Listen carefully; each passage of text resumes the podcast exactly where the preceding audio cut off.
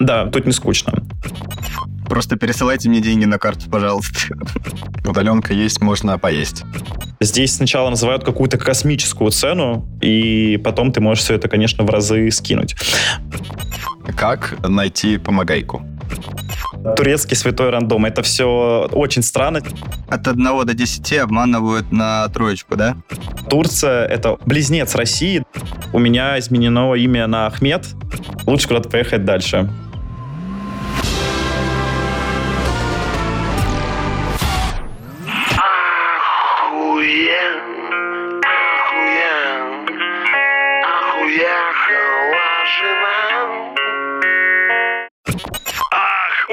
Уехавшие! Привет, я Миша. Я Андрей, и это подкаст «Ах, уехавший» про русскоговорящих ребят, которые уехали жить за границу. И сегодня в гостях Родион, который уже год живет в Стамбуле. Вы узнаете о том, кто такая помогайка, что такое турецкий рандом и как быть, если не дают ВНЖ. Поехали! Родион, привет. Спасибо, что пришел к нам. Расскажи, откуда ты и чем э, занимаешься? Привет, я из Москвы. Последнее время я езжу, и сейчас вот я остановился в Стамбуле. В Москве я работал в Яндексе с рекламными агентствами. Это продолжаю делать также и в Турции. То есть ты маркетолог? Нет, я менеджер по работе с агентствами. Это был Дзен, который тоже, к сожалению, отвалился и перешел во ВКонтакте. Сейчас это промо-страницы. Как у любого продукта есть команда. У Фейсбука, у ВКонтакте, у Яндекса, у ТикТока есть агентская команда, которая работает э, с рекламными агентствами. Соответственно, у Яндекса есть э, промо-страницы, в которых живу я. Клево. То есть, в принципе, у тебя есть возможность работать удаленно, и особо тебя не останавливает э, путешествие Глобально, да. И тоже интересный факт, то, что если посмотреть там географию, где сейчас все мои коллеги, то мы прям раскиданы по всему миру. И казалось то, что тоже есть люди, у которых там разница 7 часов, но это тоже не мешает им работать. Ну, пока удаленка есть, э, уже, слава богу. Удаленка есть, можно поесть. По-моему, сейчас какой-то тренд начался в России на убивание удаленки, но если посмотреть на большие компании, поэтому тут хорошо, что есть. А мне кажется, это прям мировой. Мне кажется, тоже, вот я как раз хотел сказать, что это не только в России, это в принципе везде сейчас. Если брать Google, то их сотрудники работают из офисов. То есть у них там есть, что раз в месяц можно поработать на удаленке, но в основном да. Ну, видимо, продуктивность все же падает, если возвращают. Не знаю, откуда появилась эта история, потому что я помню, что просто э, все транслировали, что продуктивность точно такая же, что она там может быть даже лучше, и в последнее время все очень сильно меняется, но на самом деле мне кажется, что это тоже связано с каким-то оттоком кадров, и действительно на удаленке чувствуется то, что ты становишься маленьким социопатом, вот тебе не очень хочется общаться с людьми, ты избегаешь каких-то формальных встреч, и в целом, может быть, действительно это там, приводит к какому-то оттоку кадров. Просто пересылайте мне деньги на карту, пожалуйста. Я недавно прочитал исследование про четырехдневную неделю рабочую, что она показала в Британии. Был эксперимент, завершился, и завершился успешно. У компании выросла продуктивность, выросла какая-то удовлетворенность там части сотрудников. Денег они не потеряли, сотрудники. Компания вроде бы даже сэкономила, а может и нет. Ну, в общем, как будто бы хороший эксперимент, возможно, это будет скелиться дальше. Я очень мечтаю, чтобы нам вернули медведевские времена, потому что он тоже продвигал эту повестку. Как будто бы в России было очень... Самый лучший период жизни, это когда был Медведев. Ну, такой более такой европейский у него современный как-то мышление, подход. Знаете что, ищите правильных пиратов а, и скачивайте у них.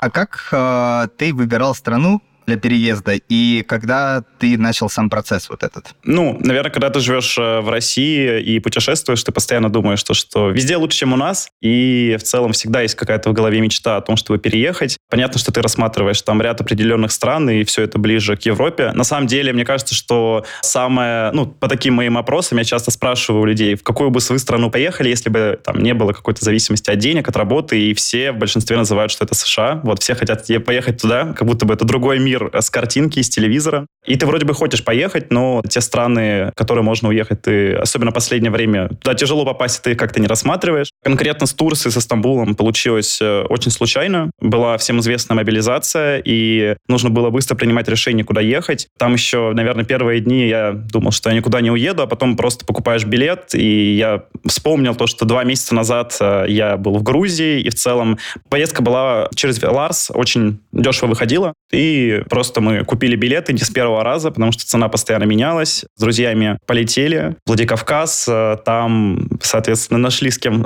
можно вместе сесть в машину, доехали, прошли часть пешком, оказались в Грузии. Думали, что мы так сэкономим и так будет дешевле. Оказалось, что это очень дорого, и в целом можно было купить билеты на самолет, не знаю, в любую точку мира и, и долететь спокойно. Не было какого-то четкого плана, мы не брали вообще никаких документов, то есть у нас э, из вещей это были только паспорта, у нас были рюкзаки, в которых практически тоже не было, только ноутбуки и чуть-чуть одежды. Еще такой момент, что мы полностью не планировали ехать, мы купили билеты, и в день, когда мы должны были улетать, мы решили их сдать. То, что все, нет, все-таки не поедем, останемся, и там буквально за каких-то несколько часов до вылета мы все-таки резко все бросили и полетели. Мы остановились в Грузии. В принципе, большая часть моих друзей тоже оказались в Грузии, тоже это было случайно, они не планировали туда ехать, и никаких вещей они не брали. И в Грузии на тот момент было просто супер круто, потому что у тебя был такой какой-то стрессовый момент, плюс сейчас э, там огромное количество количество твоих друзей. Там продолжение идет лето, и это каждый вечер какие-то походы, какая-то рефлексия со всеми, что делать дальше. Ну, очень эмоционально и круто. А вы, кроме Грузии, что-то рассматривали? Армения, Сербия, Кипр? Вообще не было каких-то стран, которые мы бы рассматривали, что мы хотели, но мы там просто сидели такие, что будем делать дальше. И у меня в прошлом году, получается, был очень хороший опыт э, со Стамбулом. Я тут прожил зиму, и как раз лира тогда обвалилась. Ты казалось, что ты миллионер. А, и я говорю, ребята, давайте поедем в Турцию. И как-то все так очень легко согласились. В итоге мы полетели в Стамбул. Мы вообще ничего не читали, мы не смотрели никаких блогов, э, никаких видео, куда лучше переезжать, что нужно делать. Ничего вообще не узнавали, что и как Э, то есть все это было там, каким-то личным опытом. Мы приезжаем в Турцию, везде мы снимали жилье через э, Airbnb, и казалось то, что здесь намного лучше, чем в Грузии, потому что, опять же, здесь какая-то Москва прошлых лет, потому что здесь всякие Старбаксы, Макдональдсы, абсолютно все бренды, такой же гигантизм Москвы, много чем есть заняться, также очень много там русского комьюнити, есть друзья. Но когда дело стало доходить до жилья, мы столкнулись э, с неприятным моментом, потому что здесь нужно платить сразу на полгода вперед, на год вперед, и в целом здесь э, дешевое жилье, ну, примерно как в области московской. Вот, то есть можно найти квартиру за 1030, и что очень важно, что здесь э, очень хорошее качество жилья. Вот, то есть ремонты и э, вариантов тоже очень много. А на полгода вперед ты имеешь в виду прямо 6 месяцев надо оплатить?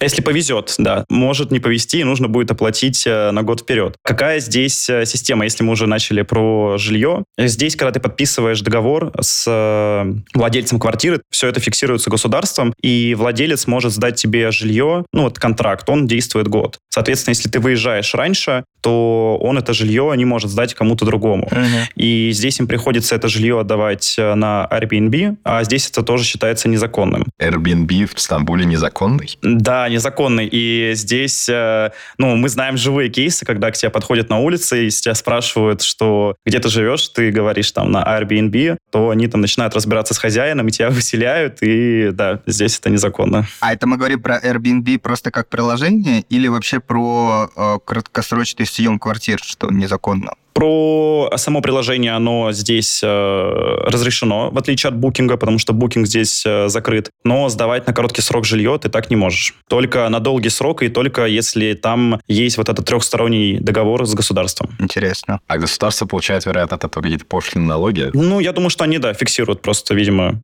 этот момент. И, ну, получилось так, то, что приехала большая волна русских, которые просто воспринимали Стамбул как какой-то временный хаб, они выехали, и хозяева оказались в пролете, потому что они не могут пересдать это жилье больше никому. Поэтому это не какая-то тоже вредность э, турков. Здесь просто история про то, что они себя пытаются так защитить. Поэтому, э, когда ты приезжаешь и хочешь искать жилье, такой момент, что они берут двойную комиссию. За каждую квартиру? Ну, получается, за квартиру берется двойная комиссия. А владелец берет? или агентство? Давайте все по порядку. Так, вот ты хочешь снять жилье. Ты приходишь и говоришь, я хочу снять жилье. Тебе говорят, хорошо. В целом ты смотришь э, или там на сайты заходишь. Тут э, найти жилье не проблема. Вариантов очень много. Огромное количество, и все они крутые. То есть, если ты когда-то мечтал жить в какой-то квартирке с Pinterest, э, с Тамблера, такой, чтобы все было белое, красивое, какое-нибудь там странное окошко в стену, вот. Тут полным-полно таких квартир, они все очень такие чудесные, ламповые. И ты смотришь сначала на цену и думаешь, вау, то есть э, за 30 тысяч рублей я могу получить очень клевую квартиру, но когда ты начинаешь э, за всем этим разбираться, то что, во-первых? Во-первых, ты должен заплатить двойной вот этот депозит хозяину. Ну, нужно понимать, что двойной депозит, скорее всего, это без мебели. Большая часть квартиры сдается без мебели. Но мебель это тоже не проблема, потому что ее можно тоже найти на сайтах типа Авито. Она стоит копейки.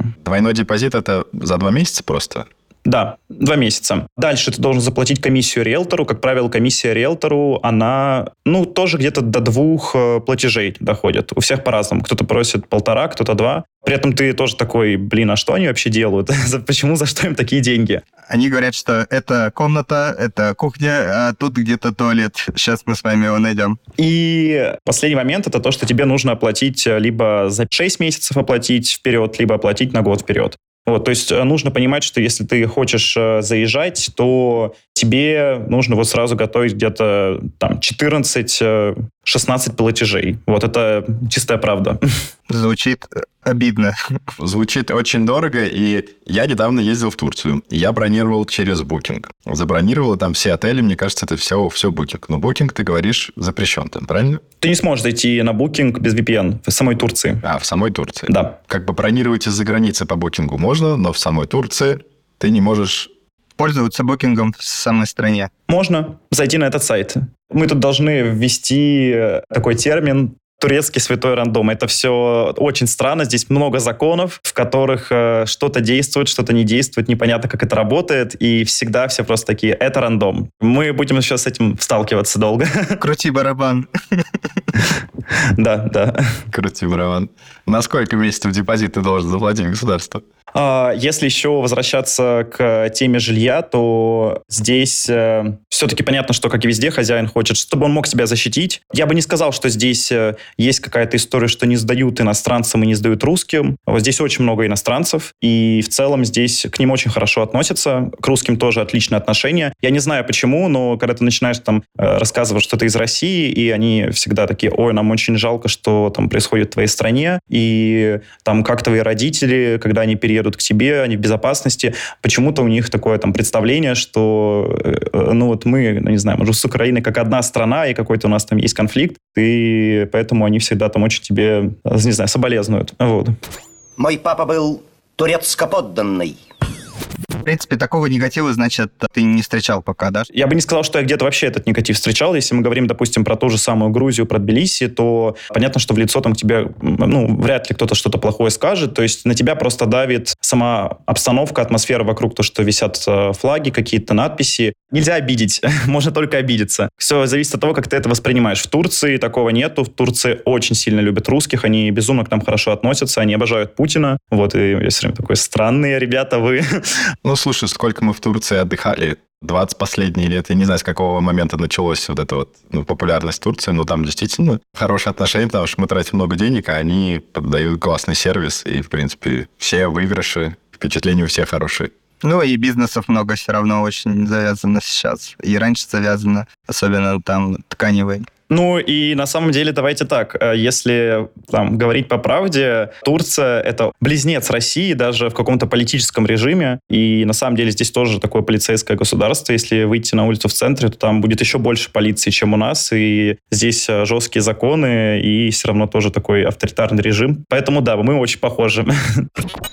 Я еще тут, э, наверное, хотел добавить такой момент, поскольку мы люди, которые ничего не читали, не узнавали, мы поняли, что мы не готовы вносить э, такое количество платежей, и что мы делаем? Мы опять возвращаемся в Тбилиси, в Грузию. В Грузии мы понимаем, что здесь такого количества платежей не нужно вносить, но квартира стоит э, а полторы тысячи долларов, две тысячи долларов, и это не те деньги, которые ты хочешь платить вот там за такое жилье. Мы еще неделю побыли в Грузии и поняли, что нет, давайте все-таки заплатим эти платежи, вернемся в Турцию Турцию. И мы опять возвращаемся в Турцию, в Стамбул. Вот, то есть первый месяц мобилизации мы просто летали неделя тут, неделя там жили. И, в принципе, есть тоже такие друзья, которые также туда-сюда, туда-сюда. По поводу квартиры, что еще хотел тут добавить? Я, наверное, сразу так э, напугал, и хочу сказать, что на самом деле можно найти помогайку. То есть э, я все сначала искал самостоятельно жилье, искал через э, там, различные группы, очень много обманщиков здесь, искал там через турецких друзей. Они обзванивали, мы ездили по этим квартирам. Ну, благо, вариантов здесь очень много. Потом я нашел в какой-то группе, поделился мужчина контактом о том, что есть женщина, которая русская, она помогает с поиском жилья. Ну, понятно, что я тоже сначала сомневался, я с ней списался, и за свои услуги она попросила там всего 100 долларов. Ну, на фоне того, что тут надо пережить, это мало. Я очень сомневался, что она как-то сможет помочь, потому что, ну, я уже отчаялся. Все время, чем я занимался, это был поиск квартиры. Здесь ты не можешь взять жилье в каком-то определенном районе, потому что здесь э, есть районы, в которых уже слишком большое количество иммигрантов, и здесь около тысячи районов закрыто. Ты можешь снять там жилье, но ты не сможешь э, податься на ВНЖ. Поэтому очень важно, когда ты выбираешь квартиру, взять тот район, в который попадает под выдачу ВНЖ. Я прислал ей список квартир, которые мне понравились. Она тоже прислала список. Ну, мы с ней встречаемся, всех, кого она обзвонила. Мы прошли там по двум, по трем вариантам. Она со всеми разговаривала. Была вот, не знаю, как будто бы такая, как мама. Проверяла там воду, свет, газ, чтобы все работало. Узнавала, сколько выходят платежи. И она такая еще бойкая, вот. И все. И э, она звонит, потом говорит то, что вот, ну, вот та квартира, где сейчас я живу, говорит, что вы очень сильно понравились хозяевам. Это первый раз, когда они сдают эту квартиру кому-то. Они очень там не против того, чтобы сдать иностранцам. И она сказала, что она выбила еще скидку. И плюс она договорилась на то, что оплата только за первый месяц. Ух ты! То есть просто какое-то чудо. И мне последнее оказалось, что что-то сорвется, потому что когда я сам искал квартиры, я уже несколько раз приезжал смотреть, мы уже вносили депозиты, просто нас там кидали на эти депозиты, либо тебя сдают квартиру, говорят, все окей, я ее тебе сдам, ты приезжаешь на подписание сделки, хозяина нету один час, два часа, три, и потом ты такой, где хозяин? А он просто поехал на пересадку волос. И ты такой, что? Или ты там договариваешься подписать договор, и приезжает хозяин с адвокатом, и они начинают там на какие-то другие условия прогибать, и тебя постоянно обманывают на условия, и ты уже там, э, не знаю, сколько отдал депозитов, сколько отдал, там, внес платежей, чтобы это жилье там за тобой забили. Ну, это очень все геморно. И появляется вот эта чудесная женщина, которая говорит, что оплата после выполнения услуг, ты во все это не веришь, и она там потом полностью помогла с оформлением документов. Что я хочу сказать, что она купила свои вот эти услуги просто даже тем, что она выбила скидку у них. Как найти помогайку? Ну, также через чаты. Они тут есть, и много помогает, даже те, кто помогает оформлять документы. Короче, в Турции помогайки относительно дешевые. Главное не попасть на мошенника. Если они там а, берут деньги в конце, после выполнения услуги, то, да, стоит такими пользоваться. Но все, кто приходили, говорят, что у меня самая лучшая квартира за эти деньги, за ремонт. И в целом всем рекомендую, кто приезжает в Турцию, не, на себе все это не тащить, не проживать этот ад, а воспользоваться помогайкой. Хорошо, я про такое не знал. Миш, ты знал? Нет. Ну, я предполагаю, что много таких а, помощников агентства консалтинга в разных странах. Но, видимо, все же стоит а, заранее начать их искать и попросить там даже у знакомых, которые уже кем-то пользовались, чтобы они поделились контактом. Потому что звучит, на самом деле, достаточно геморройно проходить вот такие этапы с поиском квартиры, документами. Еще не факт, что тебе ее дадут. Но помогайка звучит как выход из истории. Найти, правда, ее непонятно как. Через чаты. Да, опять Telegram спасает, потому что там, если даже вот я в какую-то еду страну, и там я что-то хочу узнать, я не пойду искать в интернете, я просто вобью название этой страны в э, Телеграме, и там, ну, вот, допустим, я сейчас летал в Гонконг, я просто вбил Гонконг, и мне казалось, что я не смогу въехать э, там из-за моей прививки, в итоге почитал, все узнал, и все, и спокойно приехал. То есть э, в Телеграме огромное количество чатов.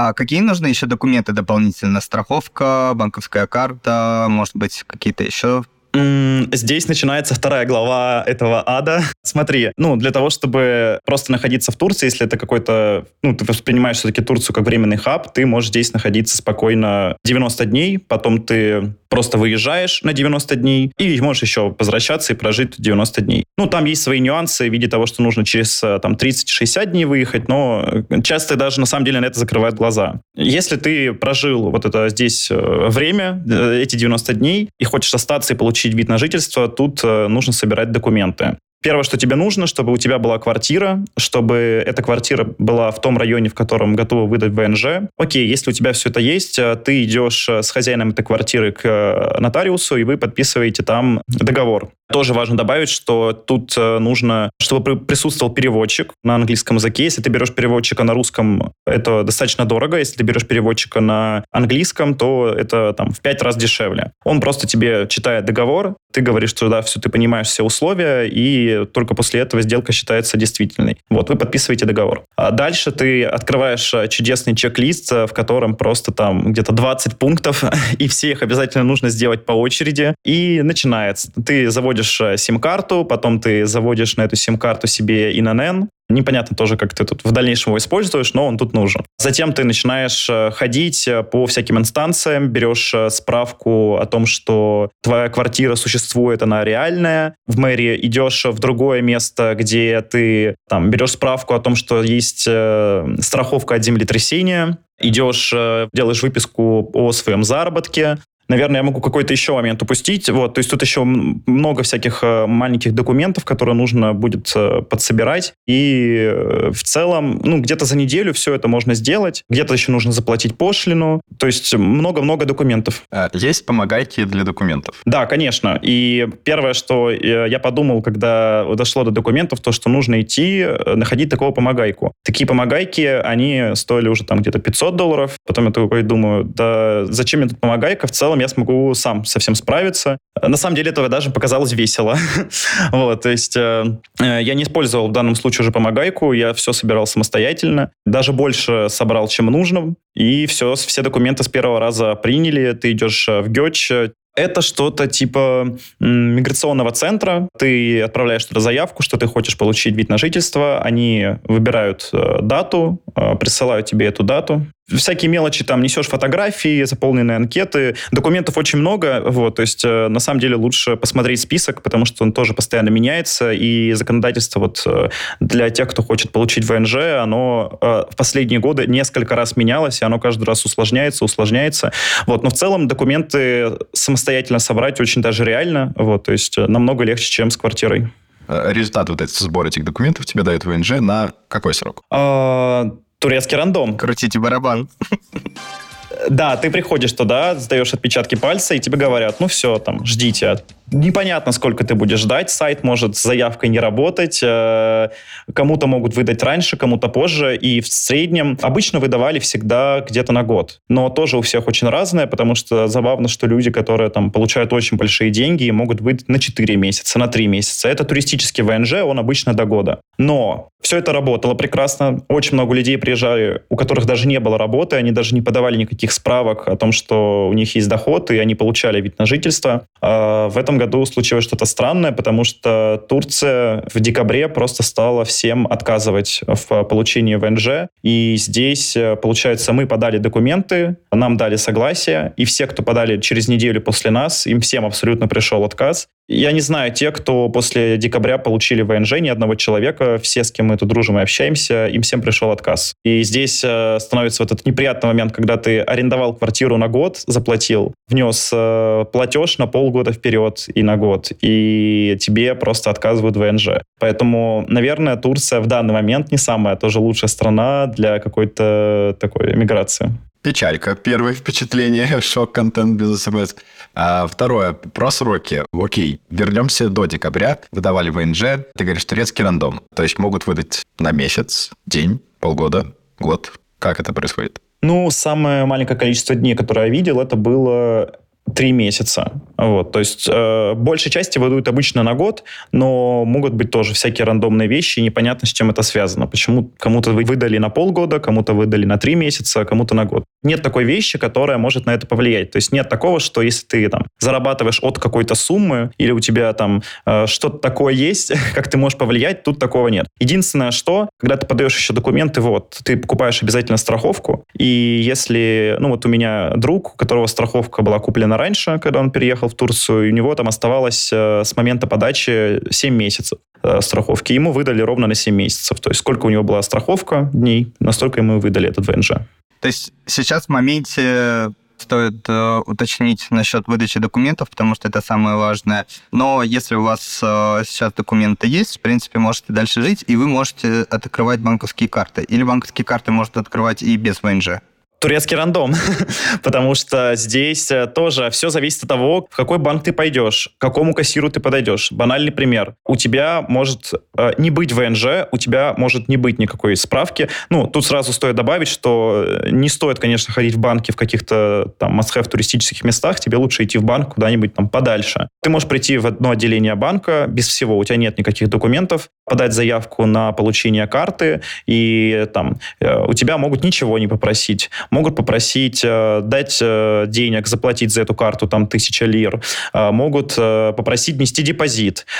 И ты там, допустим, можешь просто взять еще один номерок, подойти к другому кассиру, который скажет абсолютно другие условия. То есть здесь просто как тебе повезет. И бросая такие, типа, Э, взгляды, вот смотри, как я сейчас сделаю, на соседнего кассира, давайте открывать с вами карту, с этим не получилось.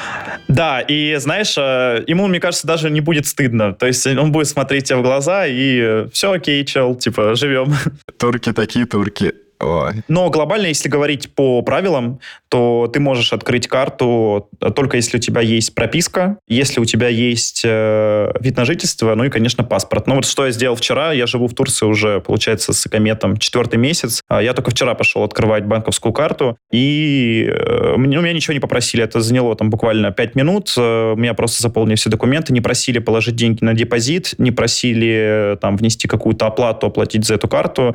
Вот, то есть э, все прекрасно, через 15 дней мне достают эту карточку. Если говорить про банковскую систему э, в Турции, то э, здесь, мне кажется, как и в других странах, по сравнению с Россией просто хочется плакать, потому что здесь э, огромное количество сложностей, потому что, ну, во-первых, твои карты, как правило, они не добавляются в телефон, там нету Apple Pay. Бывает такое, что твоя карта, там, ее отключают от свифта, Бывает такое, что ты можешь потратить определенную сумму своих денег на покупки, на что-то там, на перелет, э, на одежду. То есть там есть ограничения по лимитам, сколько ты можешь своих же денег тратить. Ну и, в принципе, все такое не очень удобное э, в плане использований.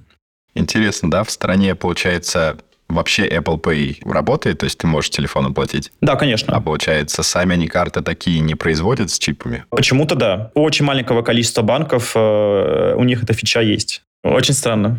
А что такое жизнь вообще в Стамбуле? Например, когда ты прошел все вот эти круги ада, у тебя есть квартира ВНЖ, страховка, банковская карта, и ты вроде можешь уже существовать. Какой лайфстайл там? И насколько он сильно разнится после ритма Москвы? Я думаю, что здесь очень похоже все на Москву, потому что здесь тоже большой город-миллионник. Э, я боюсь ошибиться, но здесь около 15-20 миллионов человек живет. Стамбул огромный, очень большой, и очень интересно, что здесь э, нету центра. Э, он разделен тут на несколько частей, и каждая из этих частей, она очень разная. Ну, знаешь, как можно разделить? Э, опять это тоже в каком-то моем мире. Если мы говорим про вот старый город, где находится Айсофия, то это прям, ну, вот супер туристический плейс. То есть, э, как правило, туда приезжают те, кто в Стамбуле в первый раз, потому что там, ну, только мечети, базилика, но там ну, ты не прочувствуешь Стамбул. Это просто вот такой карикатурный Стамбул э, с магнитика на холодильнике. Если говорить про европейскую часть, где там находятся все клубы, вечеринки, то это ну, действительно, как какая-то маленькая Европа, но там просто ты не встретишь турков, потому что там будут э, осетинцы, цыгане, и в целом это, ну, достаточно такой небезопасный район, и, как правило, туда приезжают те, кто в Стамбуле уже много времени живет, и тот, кто приезжает сюда, ну, там, на зимовку. Вот, то есть это хороший район, в котором много всего происходит. И если все-таки ты живешь здесь э, долгий срок, то, как правило, люди выбирают э, азиатскую часть, азиатская часть, э, э, ну вот э, тут больше всего как раз живет иммигрантов. Здесь не такой, наверное, ритм, здесь меньше тебя обманывают. В целом все отлично здесь.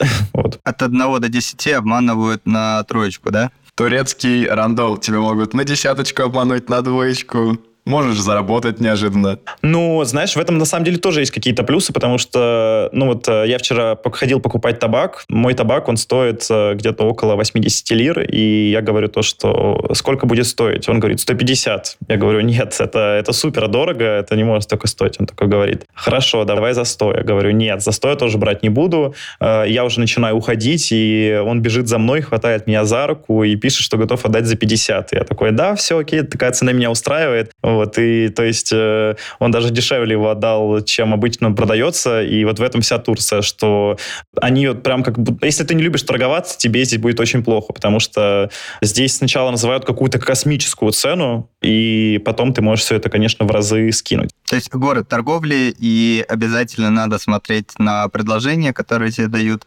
поскольку они изначально будут завышенные, и можно будет э, в какой-то цене нормально все же прийти. Да, и лучше вообще, конечно, ходить в магазины места, где пишут ценники, вот, потому что здесь э, ценники, я не знаю, какая-то рука отпадет, если ты не напишешь цену а, на свои услуги, либо на товаре. Да, еще возвращаясь к вопросу про какой-то лайфстайл. Слушай, ну, я бы не сказал, что он сильно поменялся от э, московского, потому что здесь, э, ну, тоже большое количество парков, очень много мест. Э, Ты можешь тут жить год, каждые выходные куда-то выбираться, там, начиная от гор, заканчивая до островов, что тоже очень прикольно. Там садишься на корабль, доехал на остров, а тут их много, и просто там катаешься на велосипеде, все прекрасно. Развлечений здесь большое количество, и если говорить там даже про вечеринки, тут их тоже ровно столько же, как и в Москве. И что интересно, что здесь постоянно приезжают э, резиденты московских э, вечеринок, поэтому там ты ходишь, в принципе, все то же самое, куда ты ходил, и на что ты ходил в Москве, ты ходишь тут туда же. Просто по-турецки. Да, просто по-турецки, и что приятно, что люди ну, те же самые, потому что Стамбул это очень большой хаб для перелетов, и, ну, каждую неделю сюда прилетает кто-то либо на отдых, либо делает перелет, и мне кажется, что я в Москве не встречаюсь с людьми так часто, как встречаюсь в Стамбуле, потому что действительно там на одной неделе может несколько человек приехать, и это нормально, когда ты приходишь в какие-то тусовочные места, и там встречаешь много русских э, и много людей из Москвы, вот, то есть э, в этом плане здесь э, очень хорошо. Не скучно будет точно. Да, тут не скучно. Это на самом деле очень классно, потому что ты еще же можешь не только встретиться с друзьями, но еще что-нибудь передать с ними. Например, я так доски сноубордические привез. Слушай, э, вообще было забавно, потому что когда я улетал как раз с рюкзаком, ну, я очень переживал за свои вещи, которые остались э, в Москве, и что мне с ними делать. Я продолжал платить за квартиру, и только вот э, в этом месяце я вывез оттуда вещи, и на самом деле вот я уже четвертый месяц живу со всеми теми вещами, которые у меня есть в рюкзаке, я понимаю, что вау, мне этого хватает, и мне наоборот удобно путешествовать. Я спокойно летаю, и мне не нужно там какое-то большое количество вещей. Еще очень интересно, что после того, как ты там бросаешь все в России, уезжаешь с одним паспортом, вообще там ни, ни на кого ничего не переписывая, ни, ну, вот эту нормативную гигиеническую норму, которую нужно сделать, ты ее не делаешь, у тебя очень сильно как будто бы меняется вот эта пирамида Маслоу, пирамида потребностей, и, э, ну, вот э, что в Турции мы просто ходим там по магазинам, что-то такое классное, и у нас нет желания там купить это. Вот, то есть нет желания как-то в квартиру что-то закупать, э, что-то себе покупать. Вот, то есть э, ты сначала про что-то такое базовое, про выжить, вот, и потом ты к этому привыкаешь, потому что в целом ну, все хорошо, и мы живем в безопасности, и все отлично, но все равно это как-то такой, да, да мне, в принципе, ничего это не нужно, и одежда это не нужна. Насытились уже. Да, я э, был в Диснейленде в Гонконге сейчас, и там просто все. Вот раньше бы я там скупил бы все. А я просто вот хожу, и я как будто бы заставляюсь что-то выбрать. И потом думаю, да блин, зачем мне это нужно? Я потом еще куда-нибудь полечу, и куда я вот все это дену. Поэтому без вещей, как оказалось, можно прожить, э, и все хорошо. Это да. Мне кажется, в какие-нибудь сервисы по продаже вещей э, зашли бы, поскольку люди сейчас избавляются от всего габаритного, ненужного.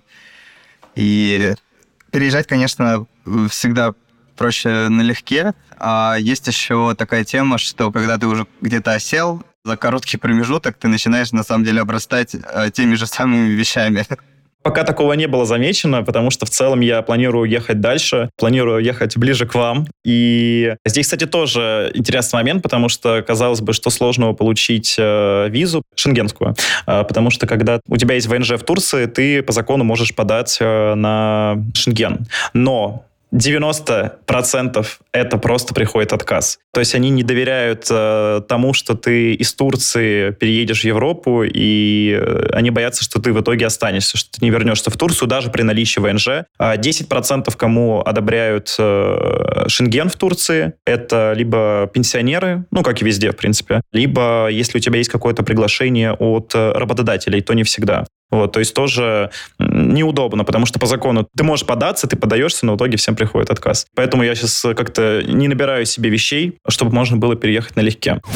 Еще, с вашего позволения, я бы хотел рассказать про такую важную вещь, как сотовая связь. Потому что здесь на это стоит действительно обратить внимание и тоже быть готовыми. Дело в том, что в Турции очень большие налоги на технику. Ну, ты просто будешь везде ходить, замечать, что очень все дорого, iPhone может там в полтора раза стоить дороже. Ну, естественно, они за всем этим следят, и когда сюда приезжаешь, и это привозная техника, твой телефон. И они тоже хотят с него получить какой-то налог, потому что понятно, что все будут ездить за границу, закупать технику, приводить в Турцию, они с этого ничего не заработают. Поэтому, когда ты вставляешь телефон турецкую сим-карту, то сразу же ты попадаешь в их базу. И, э, во-первых, начнем с того, что если у тебя туристическая сим-карта, она умирает у тебя через месяц, Опять турецкий рандом, у меня она умерла через три месяца. Тоже непонятно, как это работает. Просто перестает работать. Ее отключают. И тебе нужно заводить новую сим-карту, ну, либо ты просто старую возвращаешь, потому что приносишь, что у тебя теперь есть вот этот э, икомет, ВНЖ. Дальше, через 4 месяца нахождения в Турции, твой телефон блокируется он блокируется, и то есть ты не можешь ничего, ты не можешь ставить русскую сим-карту, ты не можешь э, подключить э, eSIM какой-то другой стран, страны, то есть ты можешь сидеть только с Wi-Fi, а так твой телефон это просто кирпич. И чтобы разблокировать э, твой телефон, тебе нужно пойти опять там в какой-то госорган, и это около 25-26 тысяч рублей ты должен заплатить, чтобы тебе разблокировать телефон. Мне что-то подсказывает, что нас наебали. То есть, чтобы пользоваться связью, надо заплатить за связь. Да, чтобы пользоваться связью, тебе нужно заплатить этот налог, потому что ты покупал телефон не в Турции. Если ты будешь покупать телефон в Турции, такого не будет, э, но это будет все очень дорого стоить. И тоже здесь начинается турецкий рандом, потому что вот э, я пользуюсь уже больше четырех месяцев, у меня ничего не заблокировали, там у меня есть друзья, которые пользуются уже полгода, им тоже ничего не заблокировали, а есть те, которым заблокировали на второй месяц нахождения в Турции и просят внести этот налог. Тоже непонятно, как это э, тебя коснется, не коснется, кого-то замечают, кого-то не замечают, но это тоже одна из больших проблем, потому что люди, ну, кому захочется 24 тысячи отдавать э, за разблокировку телефона. Когда ты еще там воспринимаешь Турцию как э, временный хаб. Расскажи про еду. Там очень много пахлавы, вот этих мокрых печений и прочие вкуснятины. Как вы питаетесь? Есть ли там доставка полезной еды, какое-то питание и так далее? Слушай, про еду, благо здесь все отлично. Очень тоже интересный момент, что э, в Турции достаточно непопулярен Макдональдс и какой-то зарубежный стритфуд, потому что здесь у них э, своих брендов э, и там своего стритфуда очень много, и он там может конкурировать, поэтому Макдональдс, ну вот я тут один раз, наверное, питался, потому что они обычно такие забитые парнишки где-то за углом прячутся в плохих местах, где практически не ходят люди. Здесь этого очень мало, здесь отличная кухня, отличный вот как раз стритфуд, фуд. Глобально, мне кажется, что очень еда похожа на ту, что есть у нас. Если, ну, я бы не сказал, что тут все прям налегают на сладкое, вот, а так какой-нибудь э, дюрюм, это как шаурма, заточить, очень хорошее дело. Дюрюм, герч, какие еще слова мы узнаем сегодня? Помогай-ка. Ну, турецкий рандом. А сложно ли вообще с языком? Потому что, я так понимаю, не все говорят на английском, и мало, наверное, переводов дублируется на английский язык, а турецкий все же достаточно сложный даже для прочтения наверное, сходу, если какой-то будет документ, меню или еще что-то, не поймешь, о чем там идет речь. Слушай, ну я на самом деле с тобой тут не соглашусь, потому что турецкий не такой уж сложный для прочтения, и в целом, как люди говорят, я не пробовал, что турецкий очень легко учить. Ну, понятно, что какие-то базовые слова мы тут выучили, типа там э, «добрый день», «добрый вечер», «спасибо», там «нет», «да». Я не буду платить депозит за 6 месяцев. Да, ты тут все учишь как попугайчик. Ну, на самом деле здесь тоже зависит от места. То есть понятно, что если это какие-то ортодоксальные районы, здесь на английском особо не будут говорить. Но я бы сказал, что здесь неплохой на самом деле уровень английского, хотя со мной многие не согласятся. Вот. Ну, понятно, что абсолютно как везде. Молодежь разговаривает на английском отлично. Взрослое поколение, которое как-то относится к туристическому сегменту, на английском тоже очень сносно разговаривает. Если говорить про всех остальных, то обычно нет. Да, на английском действительно здесь мало что дублируется, ну, кроме меню. Но в целом, как и везде, очень несложно прожить и заниматься даже какими-то документами, какими-то вещами. То есть без турецкого и в целом даже без английского здесь можно выжить. Вот. Там с переводчиком я не думаю, что будут какие-то проблемы, с которыми ты столкнешься. Не знаю, что тебя таксист может обмануть. У них тут тоже много любимых фишек есть э, из разряда, что они там за какую-то сумму приедут. И, кстати, здесь тоже интересно с такси, что здесь э, это таксист выбирает, повезет он тебя, либо не повезет. Я знаю, что во многих тоже странах такая есть история, что он тебе там пишет цену, и ты либо соглашаешься, либо не соглашаешься. Ты можешь по полчаса искать такси, и вот первый лайфхак, который можно дать, у меня изменено имя на Ахмед, и он уже видит, что я тут не какой-то русский мальчик, э, которого можно на деньги начать обманывать, поэтому первая точка входа, она пройдена, то есть в любом случае он приедет и не будет со мной там как-то переписываться. И когда ты садишься, ну, поскольку в Стамбуле нету центра, ты с острова на остров, получается, переезжаешь э, там либо через мост, либо через Stonail, они платят э, за день, там, как правило, 25-40 лир. Им надо заплатить один раз всего. А они, когда тебя проводят через мост, если они видят, что ты с чемоданом, что ты турист, они попросят э, там 200 лир за тебя, за переезд этого моста и объясняют, что тут есть мост и все остальное. И, кстати, поддержка Uber ничего с этим не сделает. То есть им абсолютно без разницы. Они могут отключить э, Uber во время твоей поездки, сказать, что он сломался и назвать какую-то цену другую. И я, когда куда-то вылетаю из Турции, возвращаюсь, и начинается вот эта история о том, что ну вот какие-то обманки я сразу вижу, вот я сразу начинаю говорить том, что у меня есть икомет, что я уже устал, что я мусульманин, и что я уже устал от э, всей вот этой э, турецкой истории, и они, ну, начинают себя как-то нормально вести, и они могут даже не взять деньги за мост. То есть, э, чем больше ты показываешь, что с тобой не стоит наглеть, что ты тут живешь, и, ну, иногда прям стоит действительно поругаться, особенно с таксистами, сказать, что, ну, ты знаешь, что мост стоит 25 лир, ну, окей, давай, друг, это, я знаю, что ты его оплатил уже утром, когда поехал, и у тебя это какой-то десятый заказ, и ты с меня не должен эти деньги брать, но это никто не проверит. Вот, э, я готов заплатить тебе 25, но там 200 лир я платить уже не буду тебе за это. Надо турецкий готовить фразами, чтобы э, ругаться во всех муниципалитетах, чтобы ругаться с таксистом. Я не буду платить э, депозит 6 месяцев. Я знаю, что мост это 25 лир. Ты уже заплатил свой налог. Краткий фразы. Сколько в целом, вот ты переехал, уже 4 месяца там живешь, сколько в целом вышел переезд? по деньгам?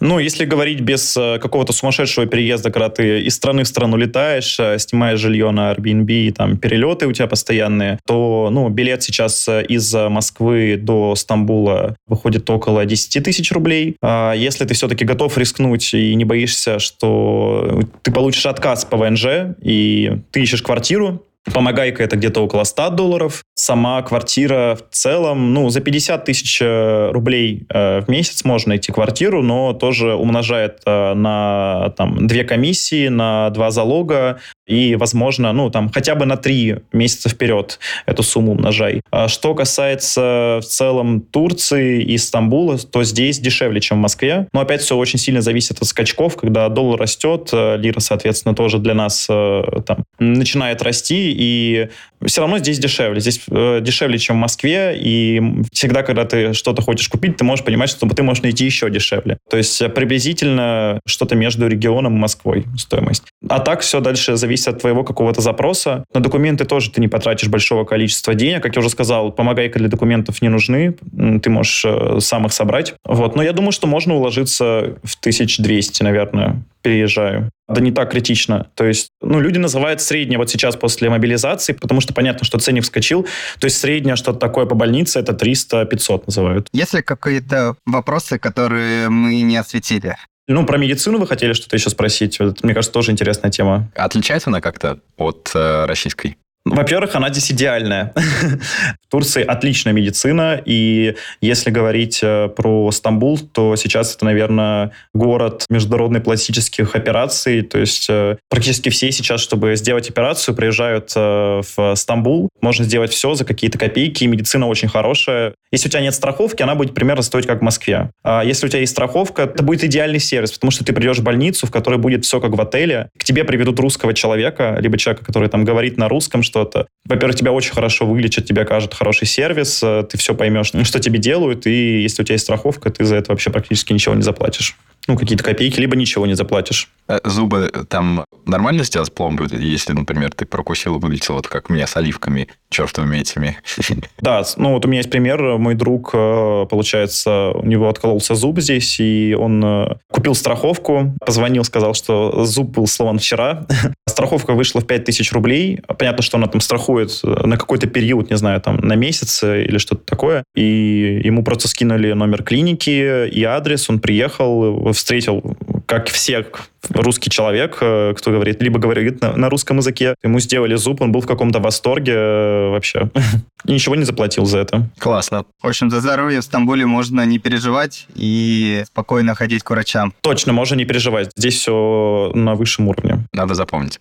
Наверное, еще каким выводом могу подвести, что ну, практически во всех странах я побывал, куда сейчас э, улетели все русские, то есть это и Армения, и Грузия, и азиатские страны. Наверное, только в Аргентину я не съездил, ну вот как это называется, из наших доступных стран для нас. И на самом деле все ну, говорят, что это не то, что они ожидали, не то, что они хотели. Приезд на самом деле очень был тяжелый в связи вот с войной и с мобилизацией, и все намного дороже. Я думаю, что там раньше сделать все было бы проще было. На самом деле все скучают по русским, все скучают по Москве. Очень много возвращается. Если сказать даже про Турцию, то большая часть людей, кто сюда переехала и с кем мы тут познакомились, они уехали. А мы тут много с кем общались, и глобально у нас тут осталось э, ну, 3-4 друга. Все остальные либо вернулись в Россию, либо в другие страны, потому что им отказали в ВНЖ. Поэтому в Турции, на самом деле, к сожалению, не получилось русским на, слишком долго остановиться. К сожалению, непонятно, сколько еще будут эти отказы приходить. Поэтому пока не советую Турцию. Лучше куда-то поехать дальше. Окей, хорошо. Для слушателей тогда подытожим, что мы сегодня узнали. Есть помогайки. Когда ты переезжаешь, лучше обратиться к ребятам, которые все это проходили, они тебе дешевле сэкономят денег и нервы. Второе, внутри страны букинг заблокирован, и Airbnb не поощряется, назовем так. То есть у вас будет долгосрочная аренда, готовьте лиры. Кушать можно так же, как и везде. В принципе, еда такая же. Здоровье феноменальное, поэтому можно слетать в Турцию, полечить зубы сколотые, покупайте страховку за 5000 рублей. И связь, получается, нужно местную покупать. Я верно помню? Да, конечно. Ну, ты можешь какими-то, наверное, есимами пользоваться, но просто если ты тут надолго, будь готов, что тебе придется заплатить за это много. Супер. И в целом переезд раньше выходил 200, там, 300 тысяч, сейчас 300-500. Примерно на эту тогда сумму рассчитывайте. Ну что, Родион, спасибо тебе большое. Ты поделился феноменальным опытом. Э, Я услышал, что ты был в Гонконге, поэтому я, конечно, и про него бы хотел узнать подробнее. Но думаю, это уже в следующем выпуске. Кто хотел про Гонконг. Спасибо тебе большое. Приходите еще, получается. Да, если у слушателей будут какие-то вопросы, пишите в комментариях. Мы оставим ссылки на Родиона. Я думаю, он поделится своим опытом как не платить по 20 тысяч рублей за то, чтобы активировать сим-карту. Да, конечно. И, как всегда, если вы хотите стать гостем, пишите нам, мы вас пригласим. Пока-пока. Пока.